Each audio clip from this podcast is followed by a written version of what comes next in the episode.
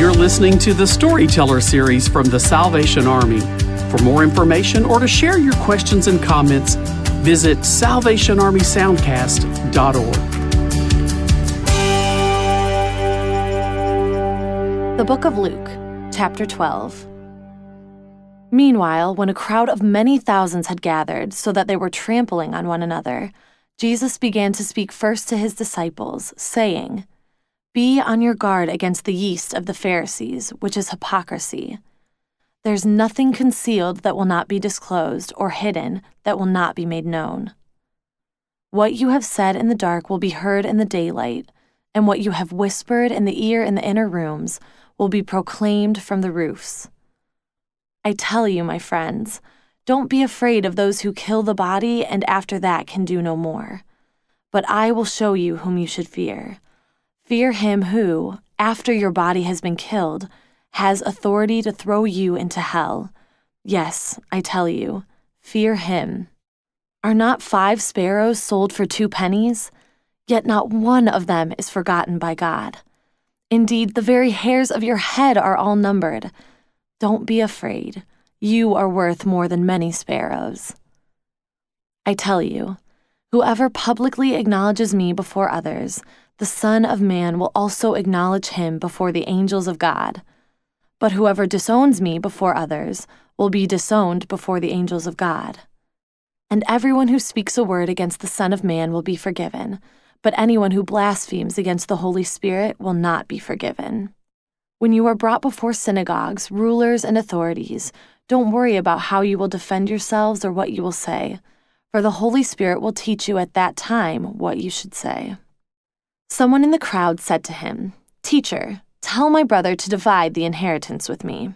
Jesus replied, Man, who appointed me a judge or an arbiter between you?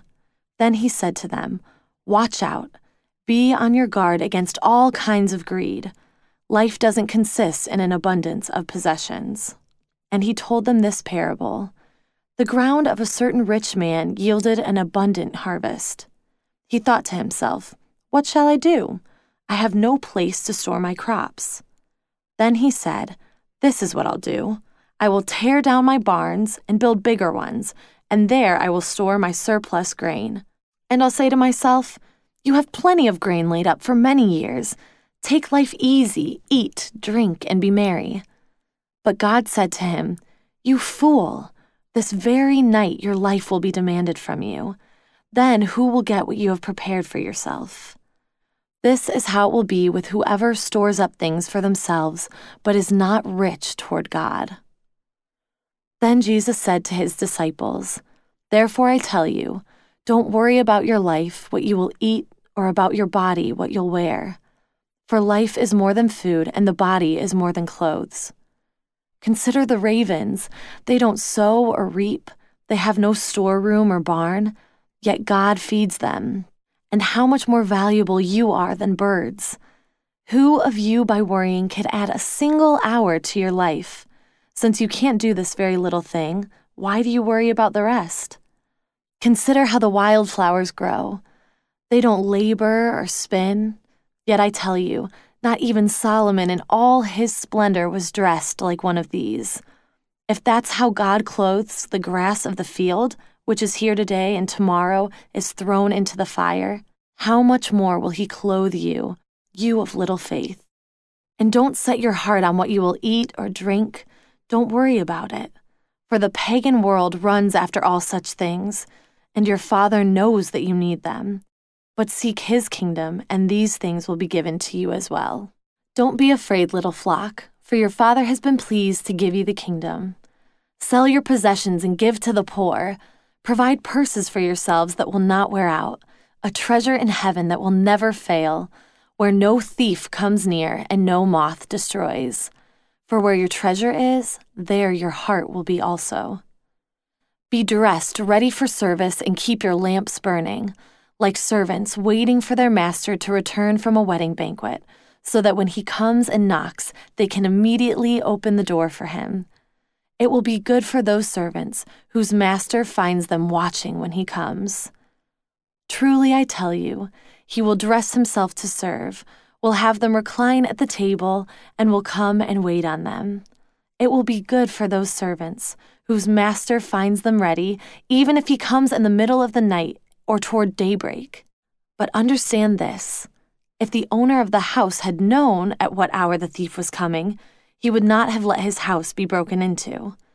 You also must be ready, because the Son of Man will come at an hour when you don't expect him.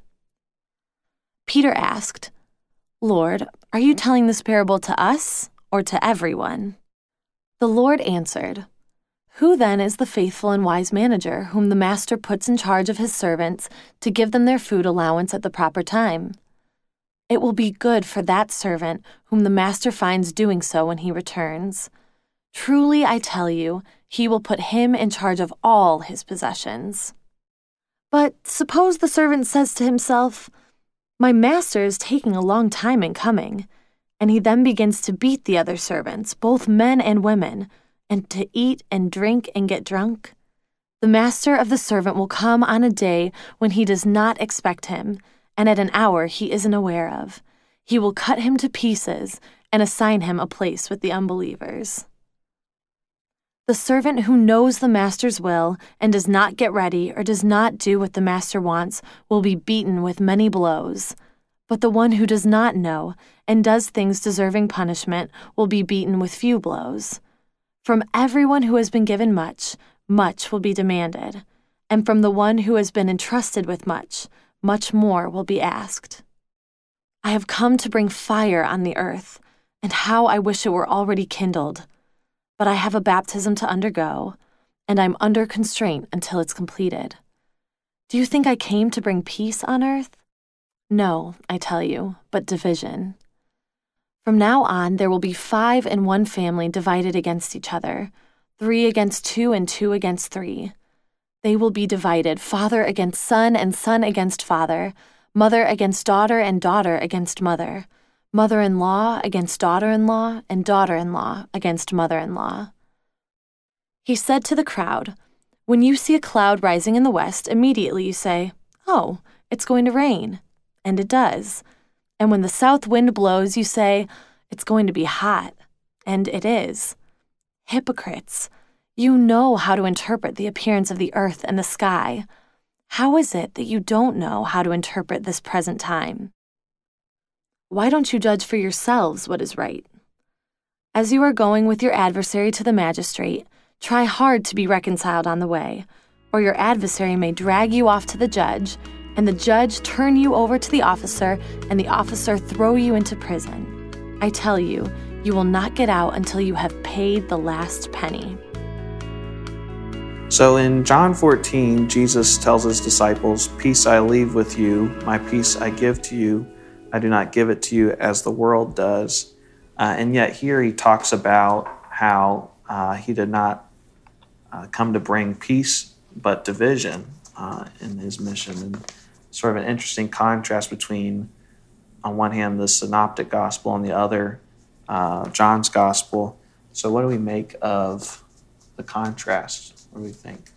The peace that the world gives is really not true peace, but the peace that he said that he left when he left and went to the Father. He said, This peace I live, leave with you. Mm-hmm. That's the kind of peace, that inner peace, the same peace that he had when he was on the boat and the storm came, and the disciples were um, afraid because the storm had, had come, and Jesus was on the, stern, the bottom of the boat uh, resting because he was at peace. And at that point, I think he even wanted to teach the disciples to have that inner peace when the midst of every in the midst of everything else, all the chaos going that's going on, that I'm with you. He was right there with them. I'm mm-hmm. with you. Be at peace. Yeah, Glenda, I equate the what you were saying about inner peace as being a confidence that Jesus leaves with us about who he is, about who his father is, and about what our place is in the kingdom. So that when this division comes, as he says it will, we can be confident in where we stand on on what side of the fire, right? Like are we going to get persecuted with fire on earth for our beliefs in Jesus and who he is or are we going to receive the fires of judgment, right? So, this fire that he's talking about that's bringing division, it's talking about this need to make a stance. Are you a believer or are you not a believer? Are you with mm. Jesus or are you not with Jesus? Um, and the peace that he leaves with us gives us confidence to make the choice to be with Jesus, to choose Team King Jesus.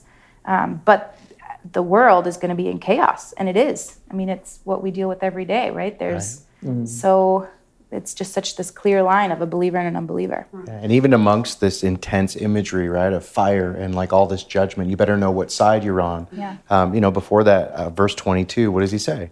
Therefore, I tell you, do not worry about your life, what you will eat, or about your body, what you will wear. Life is more than food, and the body more than clothes. So, yeah, there is that peace that comes knowing that when we're standing with Him, this is going to be really intense sometimes. Mm-hmm. But in me, you're standing in the right place, and it's going to be okay. There is peace there. Thanks for listening. If you're enjoying this show, please share it with a friend. You can subscribe to the Storyteller series on Apple Podcast, Spotify, or your own favorite podcast store.